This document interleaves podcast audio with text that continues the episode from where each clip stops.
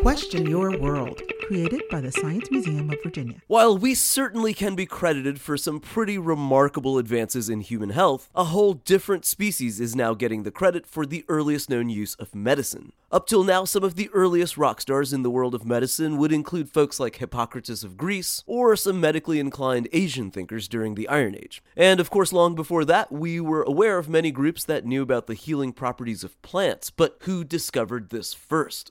A recent study is now awarding the earliest use of medical knowledge to our closest and extinct relatives, the Neanderthals. By studying some dental and plaque remains of some Neanderthals excavated in southern Europe, scientists have been able to draw a few new conclusions. First of all, unlike their northern meat eating relatives, these southern European Neanderthals mainly consumed nuts, mushrooms, moss, and tree bark, making them vegetarians. Now, the plaque record also indicated that they consumed poplar tree bark, which contains salicylic acid, the active ingredient in aspirin. Just like how we still occasionally need some pain relief, Neanderthals apparently did too. After all, consider the harsh world they lived in, constantly searching for meals, engaging in territorial fights, tough hikes through the elements, and putting up with other Neanderthals that just endlessly talked forever. Clearly, a lot of potential causes for headaches and other pains. These fossils date back to about 42,000 years ago, which now officially makes these medically conscientious and vegetarian Neanderthals some of the world's earliest hipsters. For more information, please visit smv.org.